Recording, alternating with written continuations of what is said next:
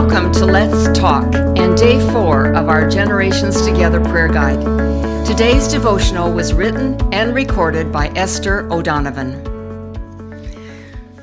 I have a question for you. How is God moving your heart as you consider the building of God's house in our new location?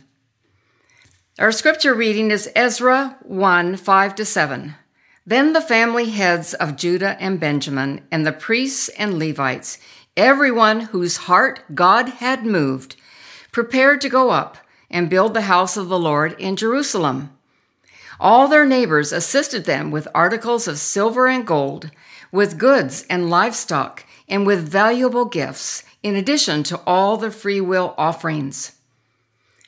Ezra 2 68 to 69. When they arrived at the house of the Lord in Jerusalem, some of the heads of the families gave freewill offerings toward the rebuilding of the house of God on its site.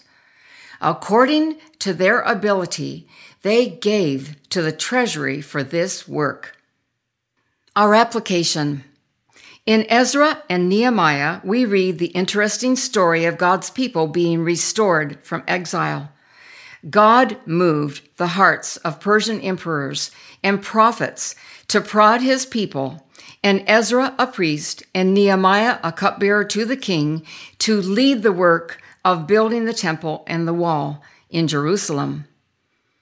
Our prayer Holy God, move the hearts of your people at Bible Fellowship Church. We pray for one heart of devotion to this project Move each of us to bring gifts in proportion to the way you have blessed us.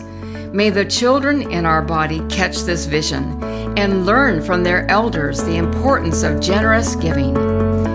Amen.